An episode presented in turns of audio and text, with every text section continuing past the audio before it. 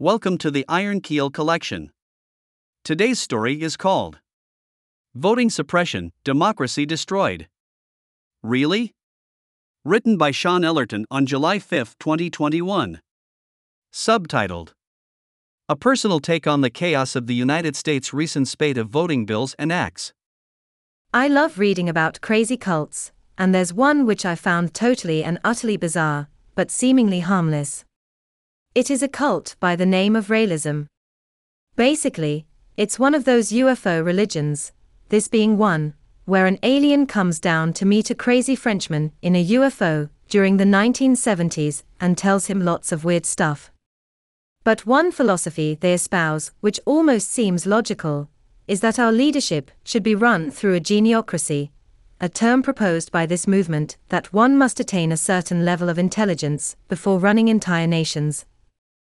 Here in the Western world, we do not have a geniocracy, I'm fairly certain of that, but those who live in most of Western Europe, Canada, Australia, and the United States are, in my opinion, fortunate to live in a democracy. Readers of history and current affairs may be aware of nation states working under a theocracy like Iran, or a hardcore Confucius feudal society operating under the philosophy of Juche like North Korea, or a regime where questioning the body politic is punishable as in China, or a straight up tyrannical feudal society like Saudi Arabia. Yet, there are those in the United States who belligerently cry out that their democracy is under threat, most of which are unable to provide any reasonable explanation as to what it is that is causing the threat. There are those who are firmly positioned within the party of their choice, for example, the unswerving Republican or Democrat, which are quick to point out any action from the opposing party that may be impinging on democracy. Of course, there are many others who understand the tenets of democracy regardless what side of the political fence they are on. For me, I find the notion of voter suppression and its cause as an attack on democracy strangely disconnected from reality. I have exhausted the topic many a time in previous pieces, but too many of us are not really thinking for ourselves and educating ourselves on specific issues, but rather, taking the opinions of others as gospel, or blindly following the movement of others, the so called mob mentality mindset. I started to run across snippets of news which, had they not come from serious news sources, might have come from a satirical publication like The Onion or a Mad magazine. Take this one, for example, from the Washington Post on June 29, 2021. The Justice Department is suing Georgia. Don't expect Garland to end there. According to the first paragraph, Attorney General Garland is suing the state of Georgia because legislature through a bill called S.B.202, Senate Bill 202, is denying the right of black people to vote. I understand that the press is usually quite liberal with applying tactics to make their material into clickbait, but this certainly aroused my curiosity. The Washington Post article does not provide any explanation as to why it hinders black people to vote, so I opened up the S.B.202 PDF bill. Much of it reads in a similar vein to Texas's similar S.B.7 bill, but like S.B.7, I could not find any reference to black people, race, creed, or color. In fact, in the whole of S.B.202, there is one instance of the word, black, and it refers to black ink. Clearly, there are no explicit clauses in these bills, which have riled up the Democrats who claim they are unfair, racist, and undemocratic, that prevents black or Latino people to vote. Therefore, one can deduce that these allegations of voter suppression are directly attributable to the presumption that black and Latino people have less capacity to vote than white people. It takes an extraordinary mindset to assume that white people have easier access to voting than non white people. To me, it seems almost nonsensical that the state of Georgia is being sued on the basis that its new piece of legislation might have an impact on black communities based on possibly flawed statistics that black people find it more difficult to vote. Being a curious sort of person, I had a little read of SB7, SB 202, and the 800 page monster for the People Act, H.1, which the Democrats have been trying to push out. For obvious reasons, I did not read H.1 in its entirety, and I assume that most others, including the politicians who are supposed to read them, have not either. Lawyers charge per hour, so it is quite likely that they will take the opportunity to read it. I would as well if I was being paid per hour. I managed to read the relatively short SB 7, which is around 30 pages, but SB 202, at around 90 pages, became considerably bloated perhaps, in competition, to the doorstop tome, HR 1. Anyhow, I managed to get the gist from all three, and not unsurprisingly, there were parts in each which I believed to make perfect sense and parts that were simply unworkable. Disappointingly, but predictably, HR 1 deviates from being neutral with respect to its findings sections in the bill. For example, take this from Subtitle A, Section 6. 6. Racial discrimination in voting is a clear and persistent problem. The actions of states and localities around the country post Shelby County, including at least 10 findings by federal courts of intentional discrimination, underscored the need for Congress to conduct investigatory and evidentiary hearings to determine the legislation necessary to restore the Voting Rights Act and combat continuing efforts in America that suppress the free exercise of the franchise in black and other communities of color. The fact that this bill covers a multitude of different subjects along with subjective rhetoric and historical findings to pad this out to an 800 page all or nothing wonder does not make it wholly surprising that it is not faring all very well in getting it engrossed into law. Before reading these, I positioned myself as a third party without any political leanings, but rather, to view the practicalities of these bills. Or at least, to try my best to be as objective as possible as if I was locked away in a room without knowledge of today's politics and review the bills with unerring and impartial justice. The illusion of Lady Liberty being blindfolded is that justice is supposed to be blind. I also reviewed these bills with my data hat on. As a data architect, I am astutely aware of the difficulties of obtaining accurate results, especially when there are opportunities for error, both intentional and non intentional. Let us start with the easily manageable SB 7, a bill of around 30 pages or so. Being drafted by the Republicans, and from the state of Texas, this bill very quickly brought the ire of die-hard Democrats on the presumption that this bill is not going to be good, denouncing it as racist. Interestingly, there are no occurrences of the words black, white, color, minority, or ethnic in the bill at all. But that aside, what does the bill purport? Why do some class it as being racist? The truth is, is that it is not, much like playing the game of chess isn't being racist, because white goes first. SB 7 aims to make voting more secure and accurate by enforcing practical measures to avoid instances of duplication, preventing the coercion of voting through ballot harvesting, and ensuring that those who may vote are eligible to do so. Duplication is one of the biggest headaches for those involved in the industry of data. Another issue is the legacy of the data, in other words, where did the data come from? In data parlance terms, this is known as lineage of data, an important topic for any data integration expert. Hence the need to control the number of balloting points without undue proliferation, but not limit them extensively as to make it too inconvenient for the majority of voters to attend. As for eligibility of those who can vote, a system of checks and balances are in place by enforcing the requirement to present official ID beforehand. SB 7 takes a reasonable step at preventing these issues to proliferate. For example, let us take the issue of ballot harvesting, the act of going door to door to canvass for votes and casting them on their behalf. In ballot harvesting, often competing parties go door to door asking if their votes have been cast, and if not, make a valiant attempt at selling their party in exchange for making it convenient to the resident that they will cast the vote for them. In my opinion, this is not ethically or morally right. I do not have any issues with competing parties going from door to door to explain their manifestos and advertise for their party, but to be given the power to cast votes on their behalf does not seem right to me.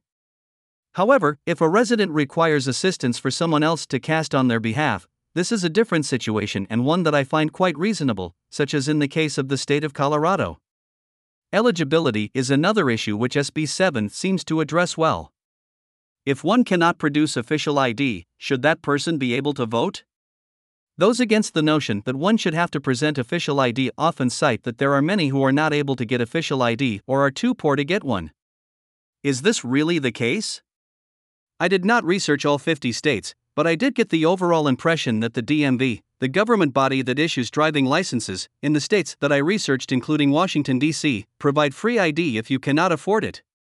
If there are states that still charge for ID for those who genuinely cannot afford it, then I believe they should assist in doing so. In any case, one does not need a driver's license, but simply an ID card, which is very affordable, certainly, less than the cost of a beer in a bar. I simply do not buy into the rhetoric that one cannot get a simple ID card. If they cannot, perhaps they are not eligible to do so. After all, one must be a citizen to vote. Moreover, if one cannot bother to make a reasonable effort in procuring one, especially due to laziness or nonchalance, should that person be voting at all? This leads me nicely into the discussion of the value of voting. This is my subjective view, but I do not agree with compulsory voting, nor do I agree with coercing others to vote, especially if those others have no knowledge of our political landscape. Perhaps it may not be for the best to force others to vote if they cannot vote, without any knowledge or passion. If someone votes simply because he or she was told that they should vote for that party, how is this good representation of what is a good fit for society? In a nutshell, those who want to vote will vote, and in no way will they be hindered to vote, because hindering any eligible person to vote is illegal. SB 7 addresses its issues of data lineage, or the origin of the data, by streamlining its data sources, or in other words, points of ballot collecting. This does make sense insofar that one can trace where the ballot was dropped, which may assist in verifying the authenticity of the source of the vote.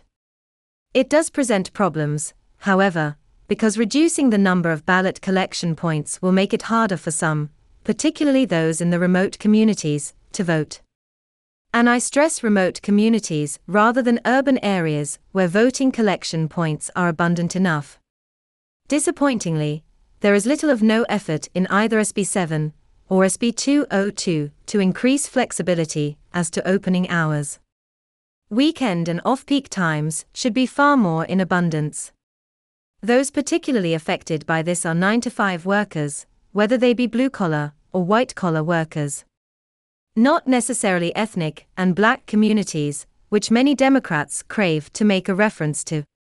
It is, as if, by asinine suggestion, only black and ethnic minorities have 9 to 5 jobs with rigid hours. Another problem that SB 7 and SB 202 addresses is the issue of mass mailing address boxes with partially completed ballots, on the assumption that it will make it easier to cast a vote, particularly so in the United States, where one can send mail from your own personal mailbox by lifting the little red flag.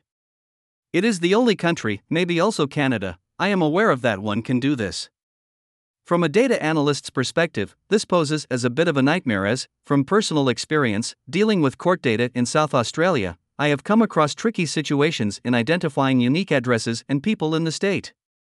The data is only as good as the data entered into the system, in other words, shit in, shit out. There is far less scope for error when requests are made to receive an absentee mail application rather than scattergunning ballots from a database of addresses, many of which will probably be incorrect. No surprise that mail ballots via mass mailing have been sent out to dud addresses or dead people. In fact, it would be almost statistically impossible not to do so.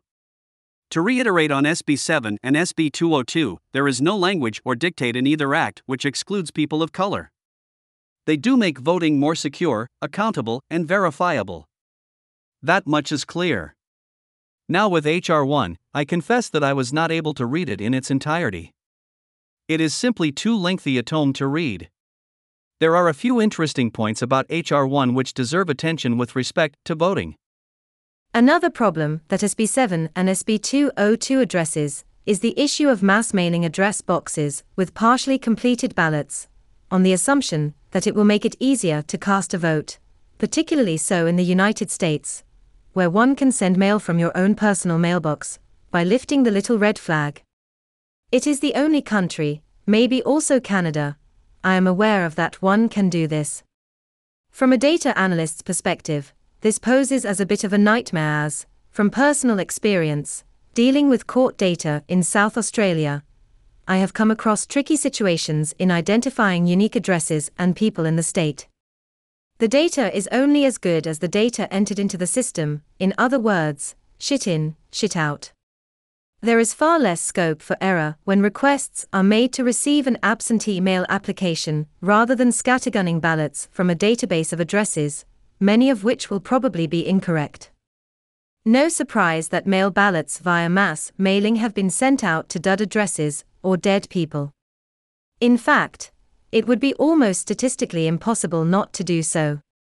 To reiterate on SB 7 and SB 202, there is no language or dictate in either act which excludes people of color. They do make voting more secure, accountable, and verifiable. That much is clear. Now, with HR 1, I confess that I was not able to read it in its entirety. It is simply too lengthy a tome to read. There are a few interesting points about HR 1 which deserve attention with respect to voting. HR 1 does make a credible case in making voting online a possibility, although there are technical challenges that need to be addressed beforehand. HR 1 would also prohibit states from making absentee mail voting requiring an excuse. As long as the voter requests the ballot, all states should be able to service this request without any excuse. Moreover, the state should provide reply paid envelopes for the ballot. The best feature of H.R. 1, in my opinion, is to establish independent commissions to draw voting districts. Gerrymandering is a significant problem in which geographical boundaries are carefully chosen to maximize the potential of curing votes in each congressional district. Hence the reason why some of the boundaries are in highly peculiar shapes. Paradoxically, this is one of the features of H.R. 1 which made it unpopular for many Democrats for fear of losing seats after boundaries are drawn by independent agencies. In all honesty, H.R. 1 packed too much material in one act. Leaving voting aside, there are two other divisions in the act political campaigning and ethics, which take up hundreds of additional pages. Its sheer size and complexity is its own death knell, and maybe, perhaps, it was simply designed to fail. Wrapping up towards the end of this piece, it is worth mentioning that federal elections seem to be in a perpetual state of confusion. There are those who want change for a push for federal elections to be administered nationally, while others prefer that each state handles their own administration. The United States, as a federation of states, generally upholds that each state generates legislation that applies to the day to day living of all citizens, with federal law legislating on matters which require interstate agreement, national matters, or foreign affairs. I think there are pros and cons of whether federal elections should be administered centrally or through each respective state. However, referring back to the importance of stringent ID measures, it is vitally important that whoever casts a vote in a federal election, it is counted once and by an eligible person. Moreover, the continuing confusion as to certain provisions states are making in voiding ballots, which are cast from a different jurisdiction, can be simply stopped by the development of nationwide system in which a voter could cast a ballot in New Jersey even though that person is registered in Alaska. It would require interstate cooperation to run nationally, which the majority of Republicans would probably be inclined to disagree, but would absolutely require more stringent ID measures, which, in general, the Democrats are probably inclined to disagree. In sum, taking a little time to read some of these voting acts and bills makes it easier to disentangle the threads of misinformation, biased rhetoric, and implied social justice issues, which may ensue after they are, or if they are enacted. Each of the acts and bills above have their set of good and bad points, especially when viewed from various perspectives. However, to state that any of these bills or acts is discriminatory, racist, or has the aim of suppressing the voter just does not hold any water. The overwhelming majority of us want a system of voting which is secure, safe, fair, non partisan, and of course, accurate.